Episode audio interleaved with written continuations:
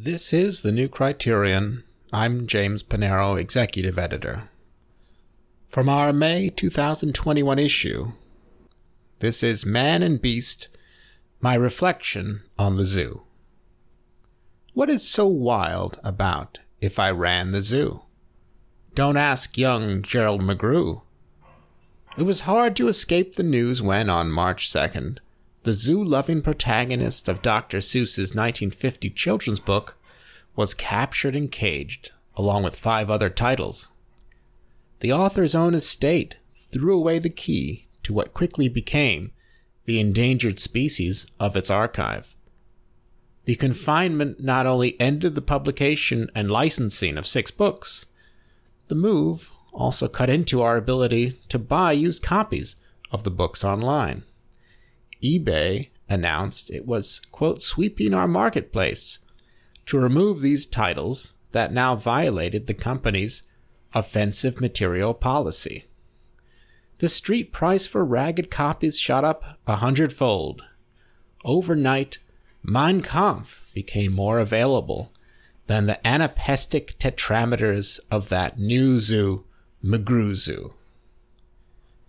Somewhere between Pasternak Boris and Solzhenitsyn Alexander, Seuss Doctor might seem like an unexpected addition to the Samizdat library.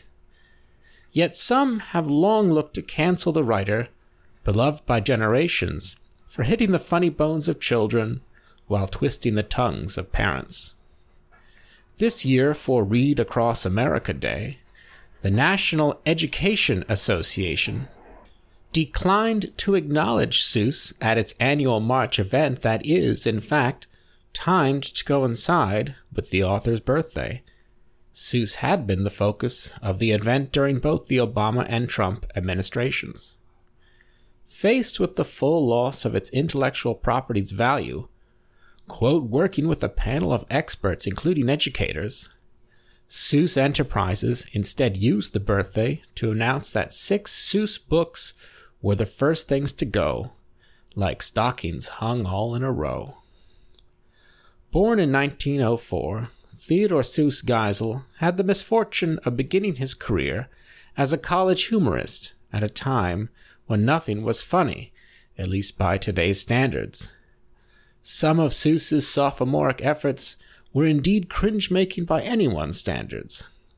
As his early work has been unearthed, activists have painted Seuss as an unregenerate racist who encoded hate into everything from the cat in the hat's supposed minstrelry to Horton's unwanted paternalism in hearing that who.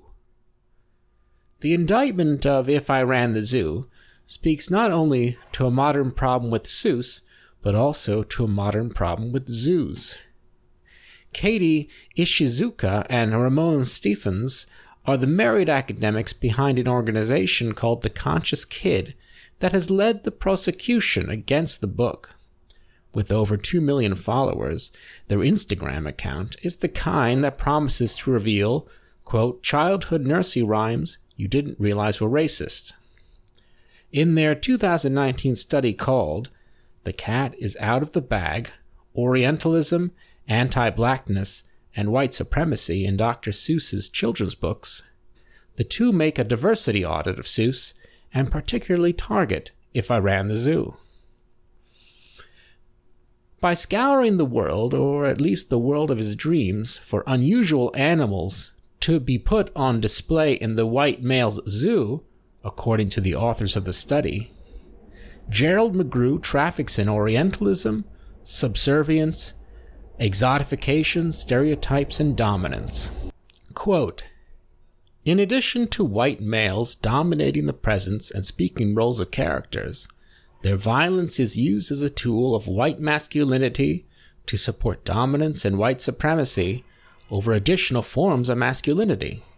An example of how white supremacy, specifically white masculinity, uses violence to support dominance is mentioned in the findings where we see a white male holding a gun while standing on top of the heads of three Asian men. It is true that McGrew enlists, quote, helpers who all wear their eyes at a slant from countries no one can spell. He also goes, quote, to the African island of Yerka and employs local aid to return with a tizzle-topped tufted mazurka.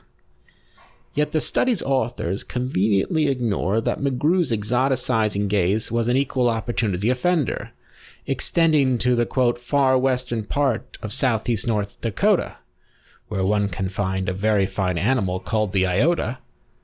McGrew also tasks local blue bloods in the wilds of Nantucket to capture a family of lunks in a bucket. For some, the history of America's zoological parks is not so unlike the one imagined by young Gerald McGrew, and just as damning. For those who run today's zoos, their cultural position may be just as tenuous as the publication of If I Ran the Zoo.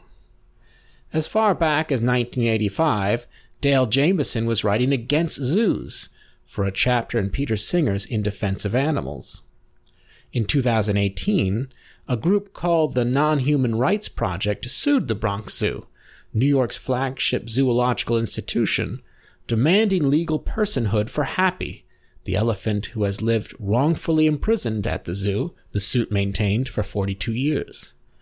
While a Bronx County Supreme Court judge ruled against the motion in February, the zoo nonetheless announced it would soon end its elephant exhibit. The unzooing of the zoo should come as no surprise. Since 1993, the Bronx Zoo has officially not been known as a zoo at all, but the Wildlife Conservation Society. At the time of its renaming, zoo guys complained that they must now be known as stuffy docents in a wildlife conservation center. Quote, the society is no longer simply a keeper of zoos and an aquarium, wonderful though those facilities may be, responded trustee John Elliott Jr. The society's primary mission is to save wildlife. Its new name reflects that mission. Fair enough? While the Bronx Zoo has, unofficially at least, now consented to calling itself the Bronx Zoo, a conservation mantra continues to permeate its exhibits. Animals, when they can be seen, are often woefully underidentified, appearing as mere props for a presentation on the dangers of pollution, or deforestation, or some other man made calamity. At the conclusion of many exhibits, we are given the opportunities to atone for our culpability in this Malthusian world through the contribution of funds.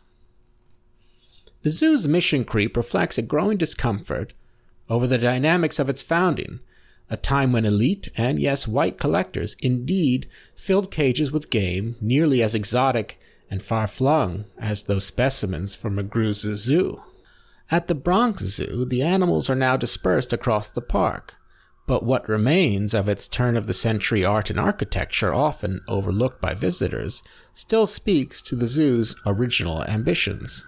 The New York Zoological Park, as the Bronx Zoo was originally known, began as an initiative of the Boone and Crockett Club, an association founded in 1887 by 10 wealthy big game hunters, including Theodore Roosevelt.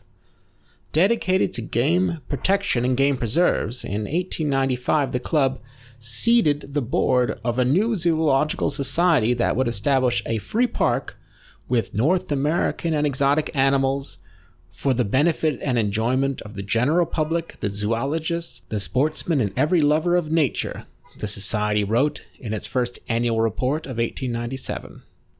Andrew Carnegie, Cornelius Vanderbilt II, Jacob Schiff, and William C. Whitney were among the first donors as the society took control of 261 acres, an ambitiously large tract of undeveloped land straddling the Bronx River that had been acquired by the New York City Municipal Park Commission in 1884.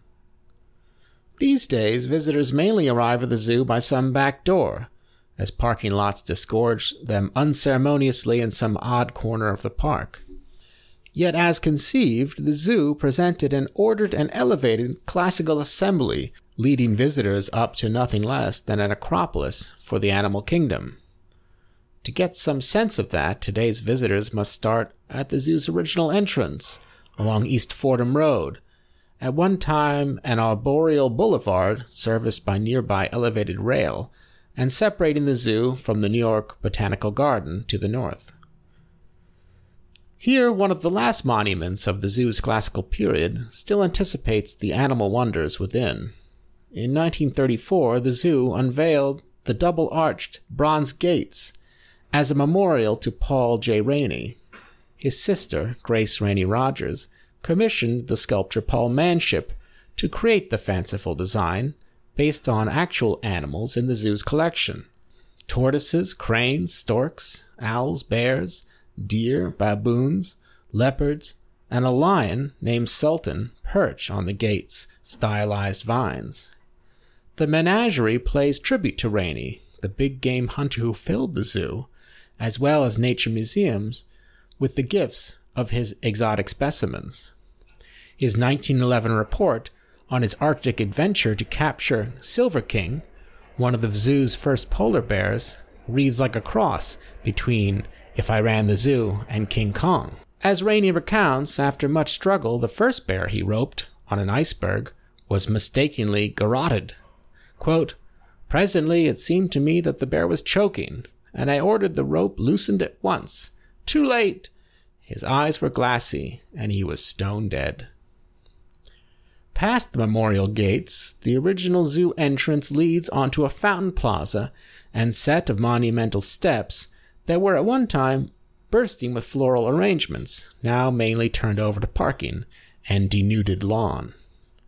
Here, the Rockefeller Fountain, of imagined sea creatures, still adds to the stair's Italianate design with its unusual provenance. Originally from Como, Italy, where it was created by the local sculptor Biagio Catella in 1872, the fountain was purchased by William Rockefeller as a gift for the zoo in 1902. Up the stairs, the zoo's Astor Court, originally known as Baird Court, still speaks to the zoo's original focus in mineral, if no longer in animal or vegetable form. Designed by the architects Heins and Lafarge, the court's brick and limestone neoclassical buildings once housed the animals at the heart of the zoo. Modeled after the Court of Honor at the World's Columbian Exposition in Chicago of 1893, Astor Court is symmetrical and longitudinal, with the Primates House, Lion House, and Large Bird House leading on to the domed Elephant House. Stone and terracotta animal sculptures by Eli Harvey, Charles R. Knight, and Alexander Phimister Proctor cover the facades as though the buildings had been given over to the natural world. Of this design, only the central sea lion pool still serves its original function. While the court buildings have been restored and maintained through a gift of the Astor family, they are otherwise closed to the public or greatly altered. The Elephant House now houses the museum's rhinoceri, while the cages of the Lion House have been removed to create an immersive exhibition called Madagascar. Lions, primates, birds, and elephants, for now, appear elsewhere, removed into sprawling and often distant settings. These naturalistic habitats, most likely more salubrious for the animal's captivity, may be in line with upgraded zoological practice, but something got lost in the transition. The animals at the zoo are not in a state of nature, despite the artifice of their current surroundings. With their ordered arrangement, the animals as presented in the neoclassical Astor Court were more clearly and honestly in a state of man. The animal heads sculpted onto these buildings at one time even reflected the actual assembly of the National Collection of Heads and Horns, prized trophies that originally occupied a sixth court building, designed by Henry D. Whitfield in 1922.